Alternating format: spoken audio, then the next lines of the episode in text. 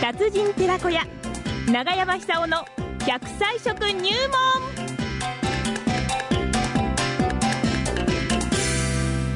さあ、9時を回りました。奈良浜市出身、食文化史研究家、長寿食研究家、長山久夫さんでございます。ご本人も84歳。はい。めっちゃくちゃ元気。ねいつも大笑い、笑う角には福島来たる。今朝ももう笑ってらっしゃいます。長山さん、おはようございま おす。はようございます。いや、今日もね、福島寒寒くて、あの、今朝方、マイナス2度あらですよね。ー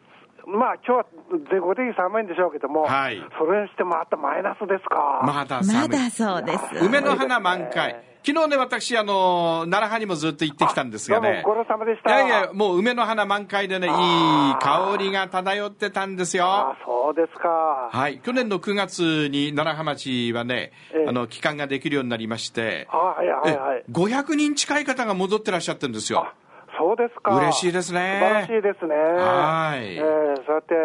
吹いてですね、またあの前のようなこう賑わい取り戻してほしいって感じますよね。そうですね、ええパーセンテージにすると6%なんで、あの各メディア、6%しかとかね、はいはいはいえー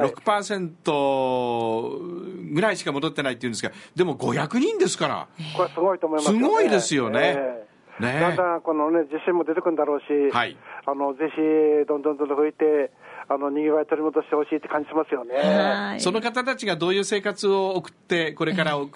送れるか、そしてこう幸せ感をつかんでくるかっていうことがね、みんな見てるわけですよ、周りの方がね。まあそうでしょううね。んさあ、今日は奈良派の話、奈良派の食材でお願いしたいんですが。ええええ、これなんといってもですね、ええあの戦後、奈良派がこのなんていうか、力強くこう伸びたっていうのは、はい食べ物だったらあの、非常にこう象徴的な食べ物があるんですよ。ほう何でしょうえかえそれはあの水豚です。マミー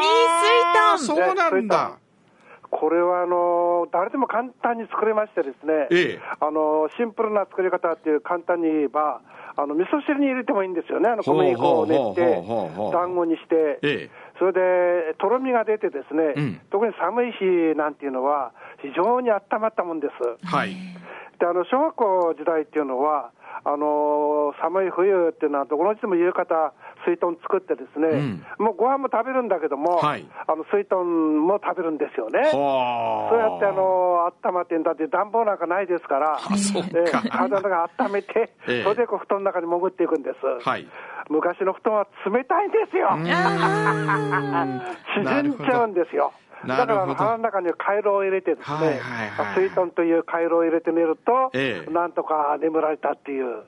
それで、また明日の朝もですね、水遁で温めて食うとまたうまいんですよ。あー味が染み込んえで。えうん。あのーそういう意味でね、もう夏と、あ冬というと、もう朝から晩ま で、どこのうちでも水豚、大きな鍋でですね、あの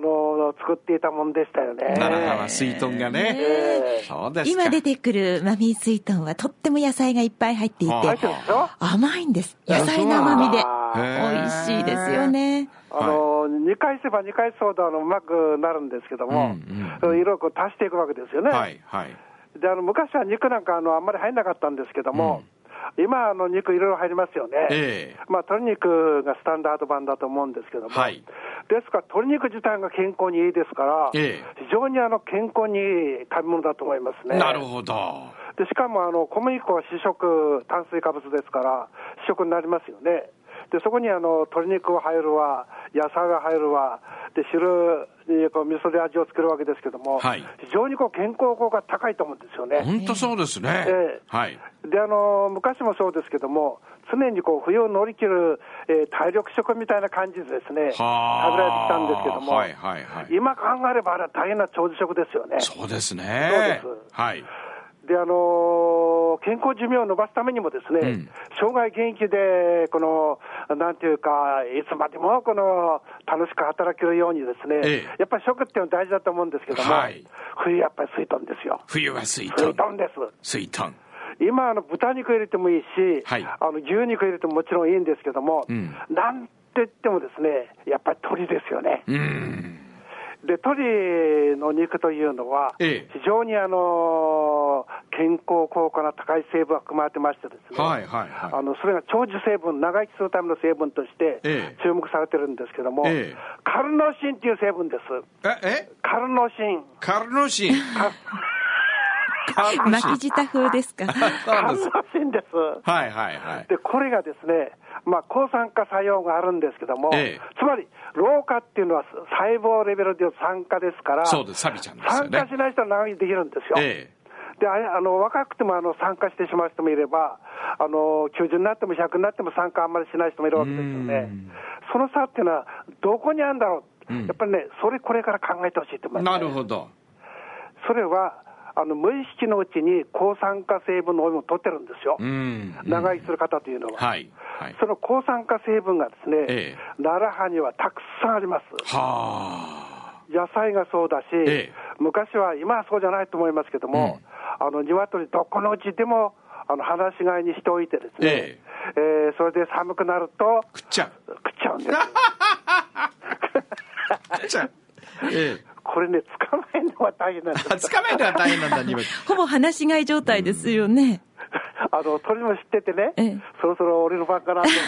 警戒してるわけいでやすよそ。それはそそれだってわかりますよ乗っかかってきたそうらこですれよねは食われちゃうってのはね鳥ってあんまり飛ばあの飛ばないんだけども、はい横反するとなんか木のにっていっち ゃって後ろに柿の木があってですね、ええええ柿の木の高いとこまで登っちゃうんです よ。なるほど敵も去るものでねそうするとこれちょっとね、なんかこう人情が湧いてですね、うんあの食いなくなるんですよね。な別の別のにしたんですねね。そうしたら味噌だけ。はいあの味付けの味噌だけ、肉の入っ てない、じゃがいもだらけ、え人参だらけ、はいそれからあの白菜だらけ、うんまあそれでも結構うまかったんですよえ。そうですね、ええはいそれであのとろっとしたですねあの炭水化物が溶けて、味噌とマッチして、とろとろになってるんですけども、ええそれがうまいんですよ。俺、こんなうまいものあの世の中にあるんだなって思いながら大人になったようなもんですよね。ああなるほど東京に来ても時々作りますけども、えやっぱりあの奈良派で食べたあの味は出せないですね。奈良派の水豚がもう世界一位水長豚寿そう食ですそうです、うんあの一頃ね、マミー水豚っつってあの有名になりましたけども、そうそうそうそうそうえートルシー監督がね、い名前つけてくれたみたいですけども、あれなんかね、俺、世界に通用する味なんじゃないかと感じますね。なるほど、そうですねなるほど、うん、だってパスタですからね、うんあの元々の中心は、はいでそこにあの鶏肉が入ってるわけですから、ええーカルノシンっていう抗酸化成分が取れますし、んあの出汁が出るんですよね、おー鶏肉っていうのは。あねーいそうい出汁になりますね出。るんです、んそれで非常に味が良くなって、ですね、ええー野菜もいくらでも食べられると。うん、だからそういう食べ方って昔はあれ、誰でも知っててですね、はいあのーそういう経験した方っていうのは、あのー年取っても元気なんじゃないですかね。はあはあはあはあはあで私はあそうのはた二十歳ちょっと手前までしかあの奈良派にいなかったんですけども、ええまあ時々ずっと帰ってましたけどもね、かは毎い年。はいあの一番こう成長期にですね、ええあの奈良派食文化で育ったっていうことは、今考えてみれば、なんかね、元気で、こう生涯現役できるっていう大きな財産になってますよね。やっぱりね、そうですよ、なもう本当に、ねえーその元気の元はですね、永山さんの元気な元はもう、奈良派にある、えそうそうですこね。これですよねええ、じゃあ、そろそ奈良派にありまろす笑います、あと10秒です、あ奈良派万歳、奈良派の水豚ですよ。奈良派水豚万歳、 奈良派水豚、奈良の食文化。 はい、永山さんさん、ありがとうあごりざがいとまうしございたま。した。